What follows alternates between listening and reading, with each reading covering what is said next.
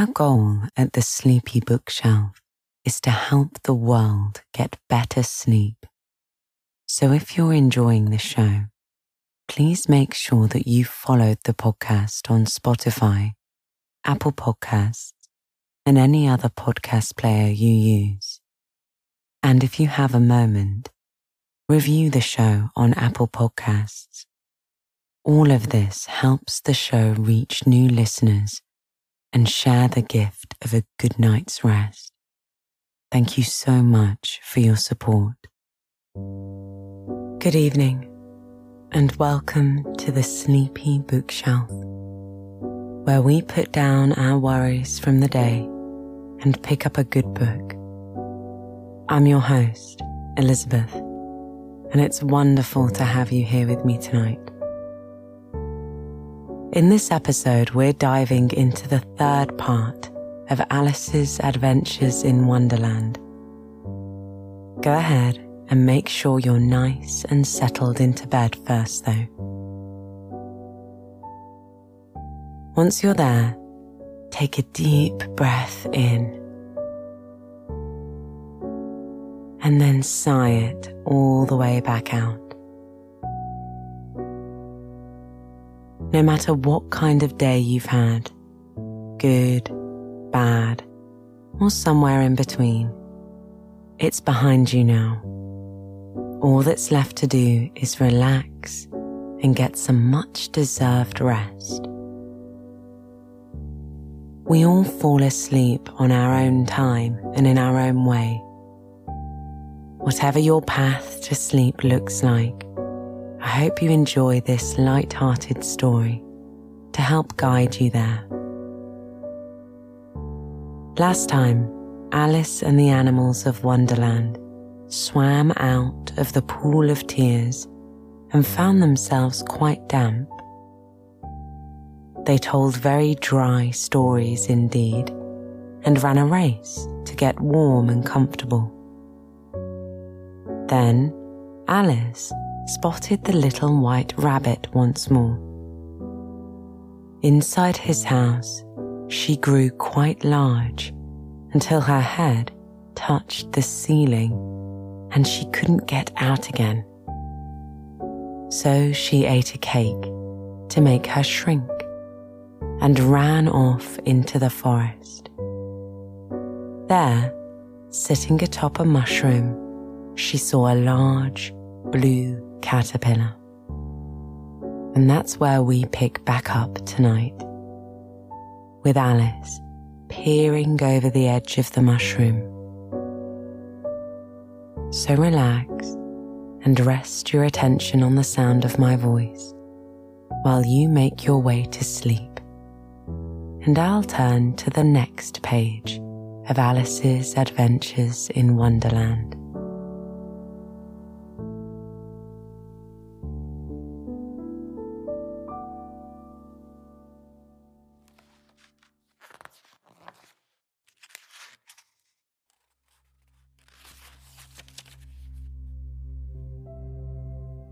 Chapter 5 Advice from a Caterpillar.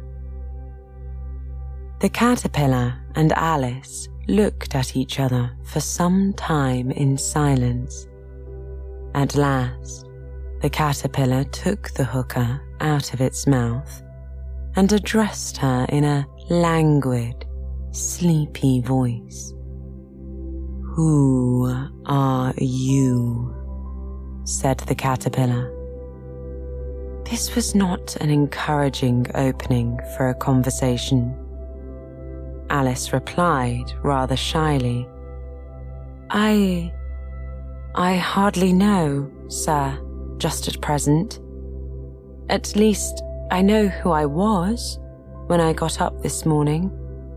But I think I must have been changed several times since then. What do you mean by that? said the caterpillar sternly. Explain yourself. I can't explain myself, I'm afraid, sir, said Alice, because I'm not myself, you see. I don't see, said the caterpillar. I'm afraid I can't put it more clearly, Alice replied, very politely, for I can't understand it myself to begin with, and being so many different sizes in a day is very confusing. It isn't, said the caterpillar. Well, perhaps you haven't found it so yet, said Alice. But when you have to turn into a chrysalis, you will someday, you know. And then after that, into a butterfly. I should think you'll feel it a little strange, won't you? Not a bit, said the caterpillar. Well, perhaps your feelings may be different, said Alice. All I know is it would feel very strange to me. You, said the caterpillar contemptuously, who are you? Which brought them back again to the beginning of the conversation. Alice felt a little irritated at the caterpillars making such very short remarks, and she drew herself up and said very gravely, I think you ought to tell me who you are first. Why? said the caterpillar. Here was another puzzling question and as Alice could not think of any good reason, and as the caterpillar seemed to be in a very unpleasant state of mind, she turned away. Come back, the caterpillar called after her. I've something important to say. This sounded promising, certainly. Alice turned and came back again. Keep your temper, said the caterpillar. Is that all? said Alice, swallowing down her anger as well she could. No, said the caterpillar. Alice thought she might as well wait, as she had nothing else to do and perhaps, after all, it might tell her something worth hearing. For some minutes, it puffed away without speaking, but at last it unfolded its arms, took the hookah out of its mouth again, and said, So, you think you're changed, do you? I'm afraid I am, sir, said Alice. I can't remember things as I used to, and I don't keep the same size for ten minutes altogether. Can't remember what things, said the caterpillar. Well, I've tried to say the poem, How Doth the Little Busy Bee? but it all came out differently. Alice replied in a very melancholy voice. Repeat the poem. You are old, Father William, said the caterpillar. Alice folded her hands and began. You are old, Father William, the young man said and your hair has become very white. And yet, you incessantly stand on your head. Do you think at your age it is right? In my youth, Father William replied to his son, I feared it might injure the brain. But now that I'm perfectly sure I have none, why I do it again and again. You are old, said the youth, as I mentioned before, and have grown most uncommonly fat. Yet you turn a back somersault in at the door. Pray, what is the reason of that? In my youth, said the sage, as he shook his grey locks, I kept all my limbs very supple. By use of this ointment, one shilling the box. Allow me to sell you a couple. You are old, said the youth, and your jaws are too weak for anything tougher than suet. Yet you finish the goose with the bones and the beak. Pray, how did you manage to do it? In my youth, said his father, I took to the law and argued each case with my wife, and the muscular strength which it gave to my jaw has lasted the rest of my life. You are old, said the youth. One would hardly suppose that your eye was as steady as ever. Yet you balanced an eel on the end of your nose. What made you so awfully clever?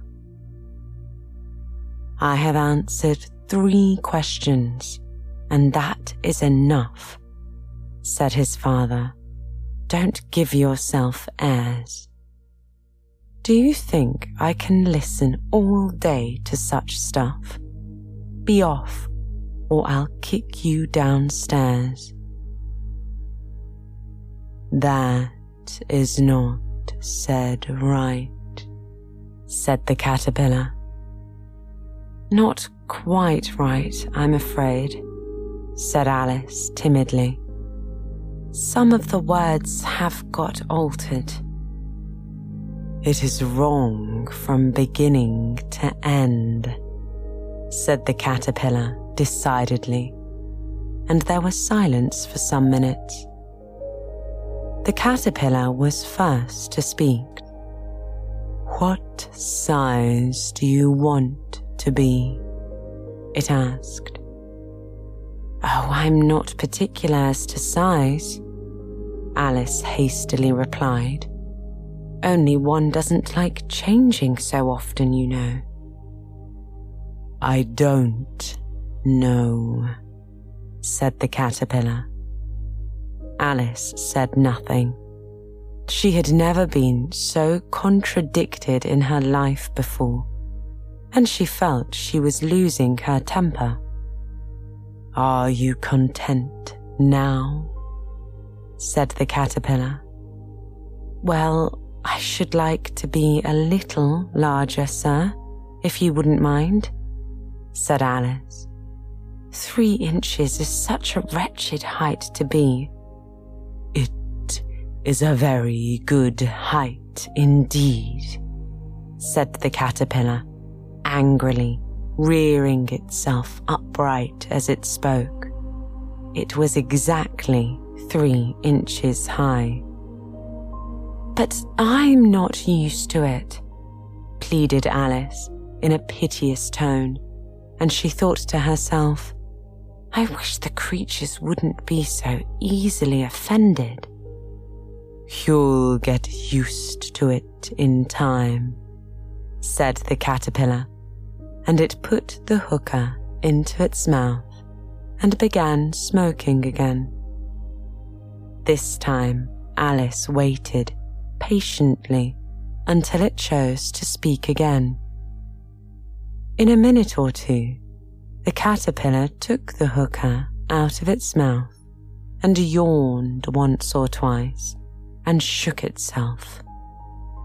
Then it got down off the mushroom and crawled away in the grass, merely remarking as it went, One side will make you grow taller, and the other side will make you grow shorter.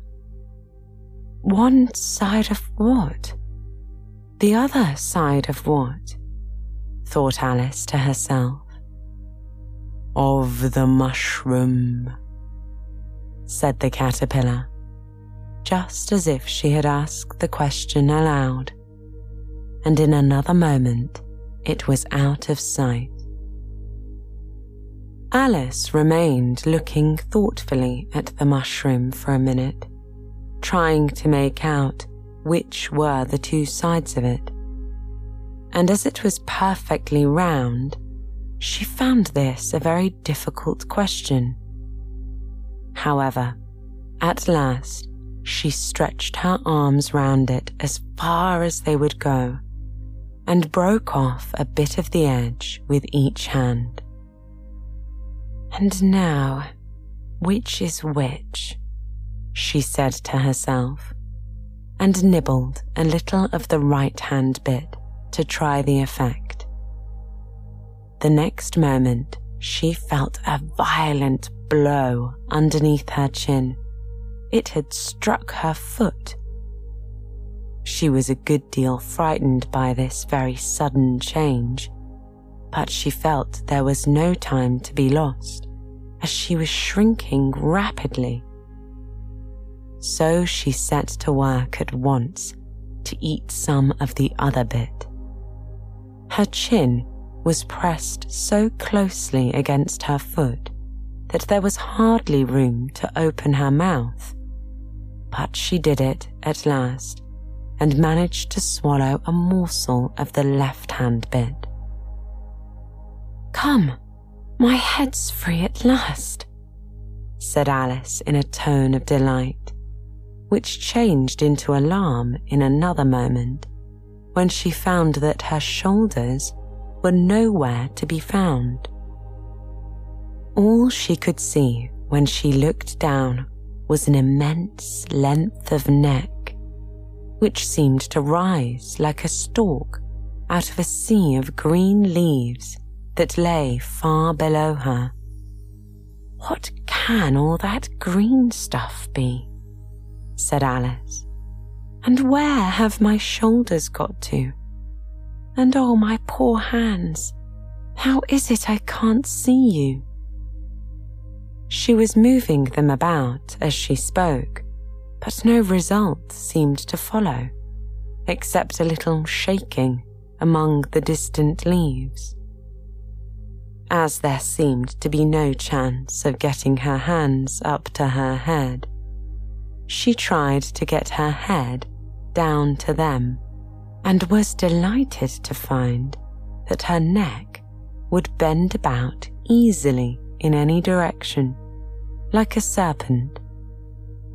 She had just succeeded in curving it down into a graceful zigzag and was going to dive in among the leaves, which she found to be nothing but the tops of the trees under which she had been wandering when a sharp hiss made her draw back in a hurry.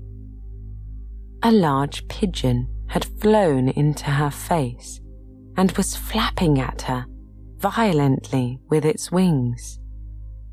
Serpent! screamed the pigeon. I'm not a serpent, said Alice indignantly. Let me alone. Serpent, I say again, repeated the pigeon, but in a more subdued tone, and added with a kind of sob, I've tried every way, and nothing seems to suit them. I haven't the least idea what you're talking about, said Alice. I've tried the roots of trees, and I've tried banks, and I've tried hedges, the pigeon went on without paying attention to her. But those serpents, there's no pleasing them.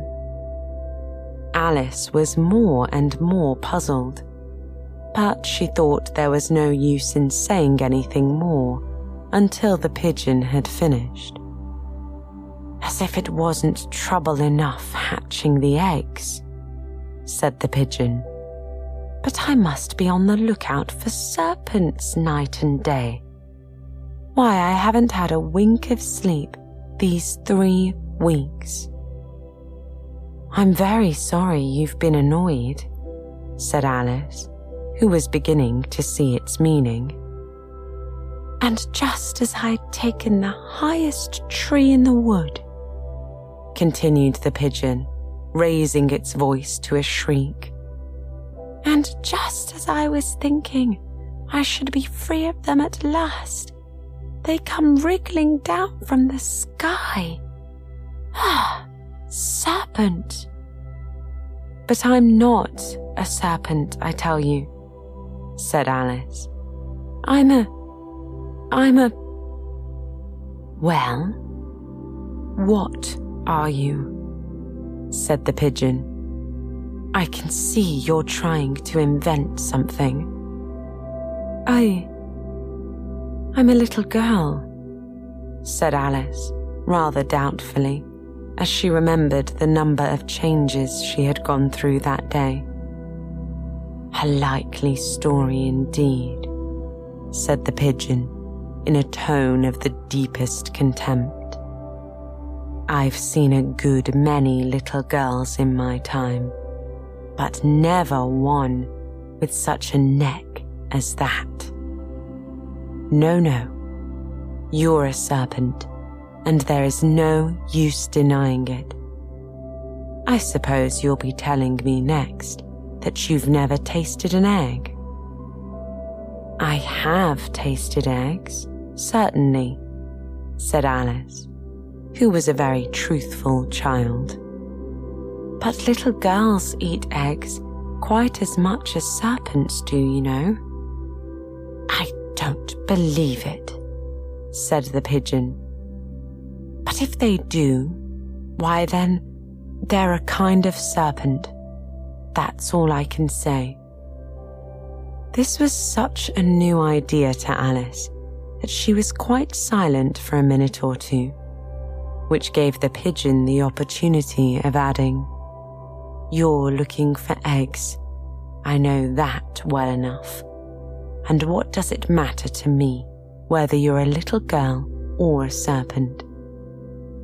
It matters a good deal to me, said Alice hastily.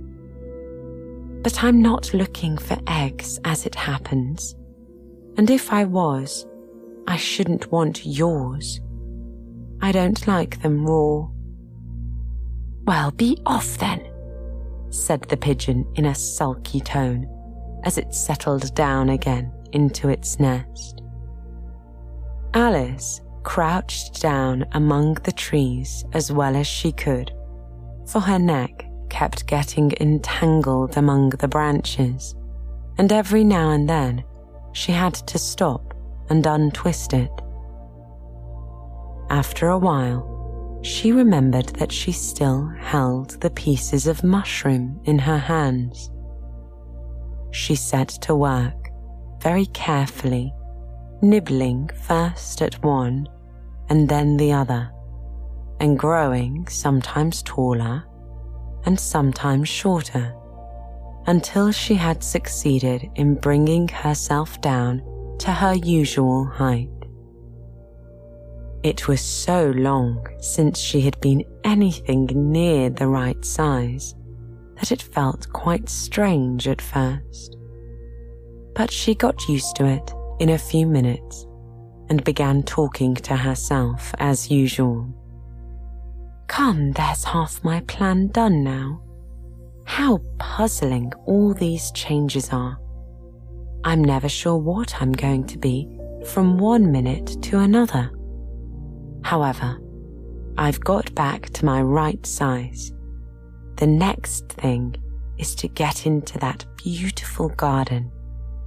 How is that to be done, I wonder?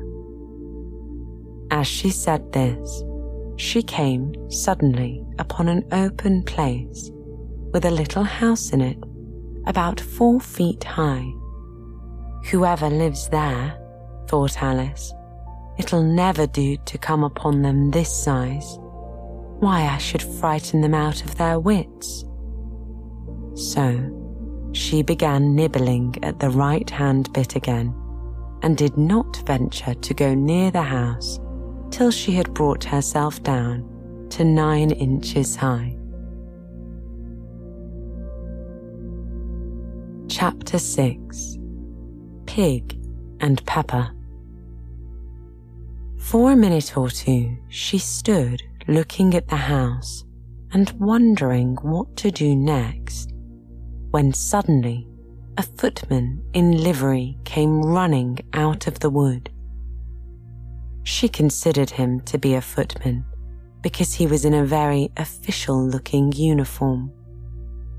Otherwise, judging by his face only, she would have called him a fish.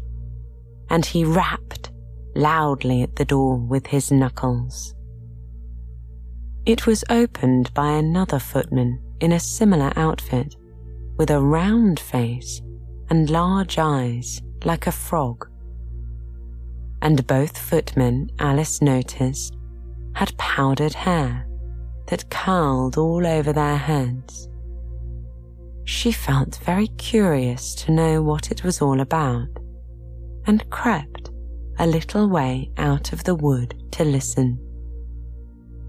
The fish footman began by producing from under his arm a great letter, nearly as large as himself, and this he handed over to the other, saying, in a solemn tone, For the Duchess, an invitation from the Queen to play croquet the frog footman repeated in the same solemn tone, only changing the order of the words a little.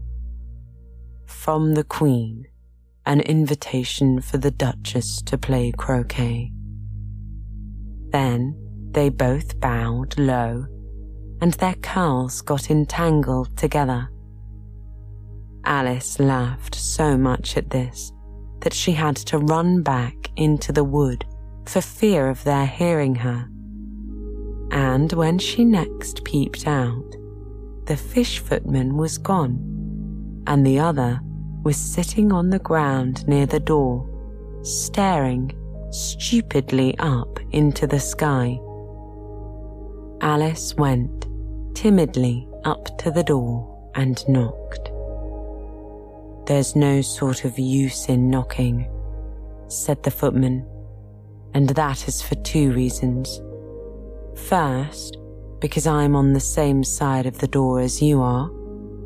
Secondly, because they're making such a noise inside, no one could possibly hear you.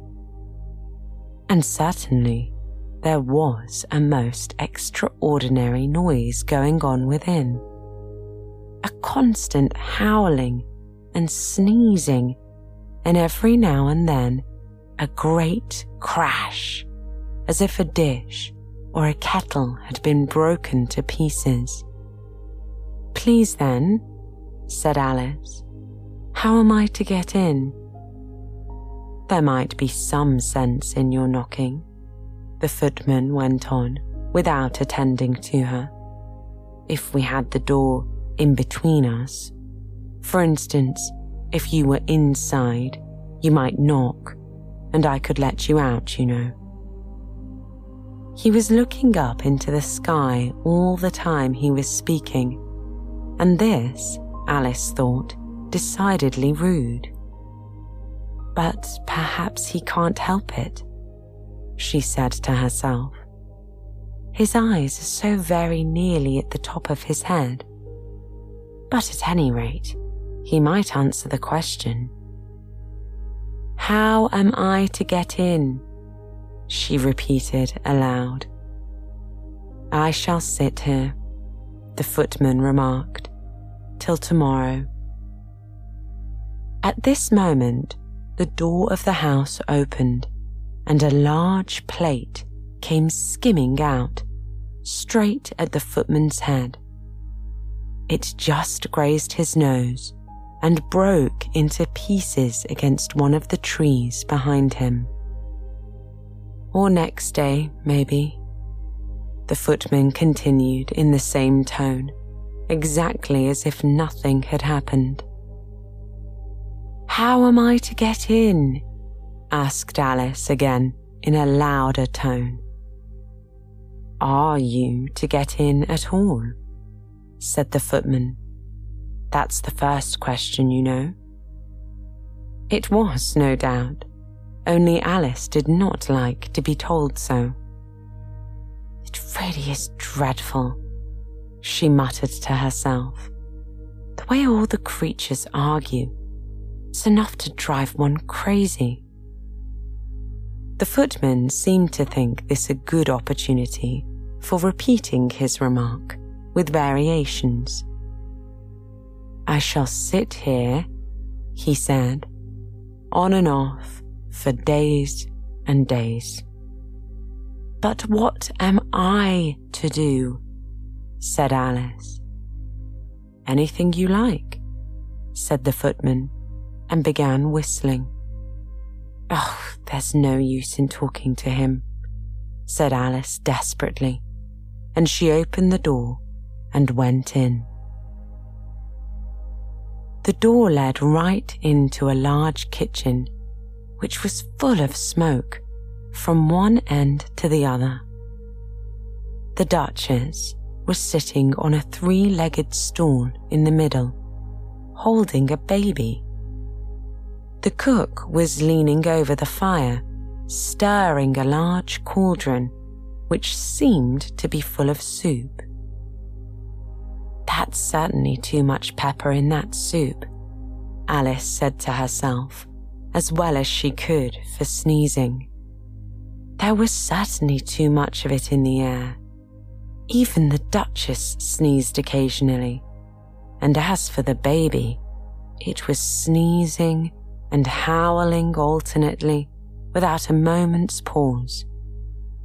The only things in the kitchen that did not sneeze were the cook and a large cat, which were sitting on the hearth and grinning from ear to ear. Please, would you tell me? said Alice, a little timidly, for she was not quite sure whether it was good manners for her to speak first. Why your cat grins like that? It's a Cheshire cat, said the Duchess, and that's why. Pig! She said the last word with such sudden violence that Alice quite jumped. But she saw in another moment that it was addressed to the baby and not to her. So she took courage and went on again. I didn't know that Cheshire cats always grinned. In fact, I didn't know that cats could grin. They all can, said the Duchess, and most of them do. I don't know of any that do. Alice said very politely, feeling quite pleased to have got into a conversation. You don't know much, said the Duchess, and that's a fact. Alice did not at all like the tone of this remark and thought it would be as well to introduce some other subject of conversation. While she was trying to fix on one, the cook took the cauldron of soup off the fire and at once set to work throwing everything within her reach at the Duchess and the baby. The fire irons came first, followed by a shower of saucepans, plates, and dishes. The Duchess took no notice of them, even when they hit her and the baby was howling so much already that it was quite impossible to say whether the blows hurt it or not. Oh, please, mind what you're doing, cried Alice, jumping up and down in an agony of terror. Oh, there goes its precious nose, she said, as an unusually large saucepan flew close by it and very nearly carried it off. If everybody minded their own business, the Duchess said in a hoarse growl, the world would go round a great deal faster than it does. Which would not be an advantage, said Alice, who felt very glad to get an opportunity of showing off a little of her knowledge. Just think what work it would make with the day and night. You see, the Earth takes 24 hours to turn round on its axis. Talking of axes, said the Duchess, chop off her head. Alice glanced rather anxiously at the cook to see if she meant to take the hint. But the cook was busy stirring the soup and seemed not to be listening. So she went on again. Twenty four hours, I think.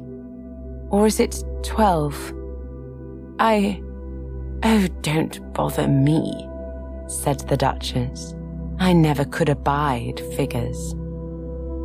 And with that, she began nursing her child, singing a sort of lullaby to it as she did so, and giving it a shake at the end of every line.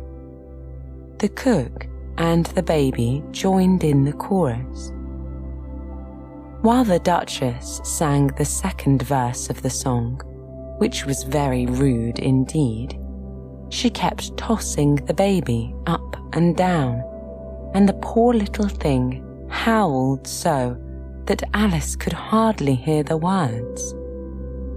Here, you may hold it a bit if you like, the Duchess said to Alice, flinging the baby at her as she spoke. I must go and get ready to play croquet with the Queen. And she hurried out of the room. The cook threw a frying pan after her as she went out, but it just missed her. Alice caught the baby with some difficulty, as it was a strangely shaped little creature and held out its arms and legs in all directions. Just like a starfish, thought Alice. The poor little thing was snorting like a steam engine when she caught it, and kept doubling itself up and straightening itself out again, so that altogether, for the first minute or two, it was as much as she could do to hold it. As soon as she had made out the proper way of calming it, which was to twist it up into a sort of knot and then keep tight hold of its right ear and left foot so as to prevent its undoing itself, she carried it out into the open air. If I don't take this child away with me, thought Alice, they're sure to kill it in a day or two wouldn't it be murder to leave it behind? She said the last words out loud, and the little thing grunted in reply. It had finished sneezing by this time. Don't grunt, said Alice. That's not at all a proper way of expressing yourself. The baby grunted again, and Alice looked very anxiously into its face to see what was the matter with it. There could be no doubt that it had a very turned up nose, much more like a snout than a real nose. Also, its eyes were getting extremely small for a baby. Altogether, Alice did not like the look of the thing at all. But perhaps it was only sobbing, she thought, and looked into its eyes again to see if there were any tears. No, there were no tears. If you're going to turn into a pig, my dear, said Alice seriously, I'll have nothing more to do with you. Mind now. The poor little thing sobbed again or grunted. It was impossible to say which. And they went on for some while in silence. Alice was just beginning to think to herself, Now what am I to do with this creature when I get it home, when it grunted again, so violently that she looked down into its face in some alarm? This time, there could be no mistake about it. It was neither more nor less than a pig, and she felt that it would be quite absurd for her to carry it further. So she set the little creature down and felt quite relieved to see it trot away quietly into the wood. If it had grown up, she said to herself, it would have made a dreadfully ugly child. But it makes rather a handsome pig, I think. And she began thinking over other children she knew who might do very well as pigs, and was just saying to herself, if one only knew the right way to change them, when she was a little startled by seeing the Cheshire Cat sitting on a bough of a tree a few yards off.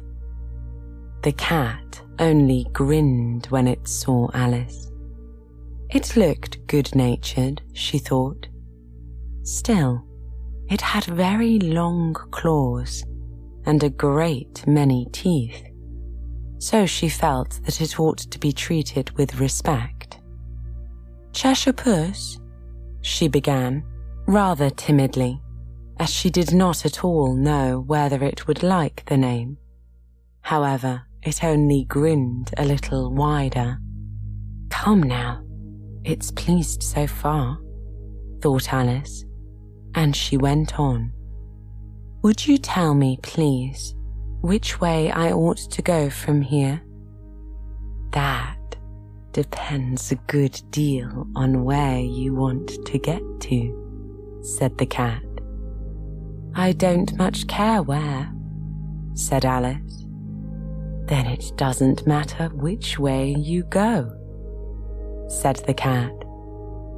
So long as I get somewhere, Alice added as an explanation. Oh, you're sure to do that, said the cat, if you only walk long enough. Alice felt that this could not be denied, so she tried another question. What sort of people live about here? In that direction, the cat said, waving its right paw round, lives a hatter. And in that direction, waving the other paw, lives a March hare. Visit either you like. They're both mad. But I don't want to go among mad people, Alice remarked. Oh, you can't help that, said the cat. We're all mad here. I'm mad. You're mad. How do you know I'm mad? said Alice. You must be, said the cat, or you wouldn't have come here. Alice didn't think that proved it at all. However, she went on. And how do you know that you're mad? To begin with, said the cat, a dog's not mad. You grant that. I suppose so, said Alice. Well then, the cat went on. You see, a dog growls when it's angry and wags its tail when it's pleased. Now I growl when I'm pleased and wag my tail when I'm angry. Therefore, I'm mad. I call it purring, not growling, said Alice. Call it what you like, said the cat. Do you play croquet with the Queen today? I should like it very much, said Alice, but I haven't been invited yet. You'll see me there, said the cat, and vanished. Alice was not much surprised by this. She was getting so used to strange things happening. While she was looking at the place where it had been, it suddenly appeared again.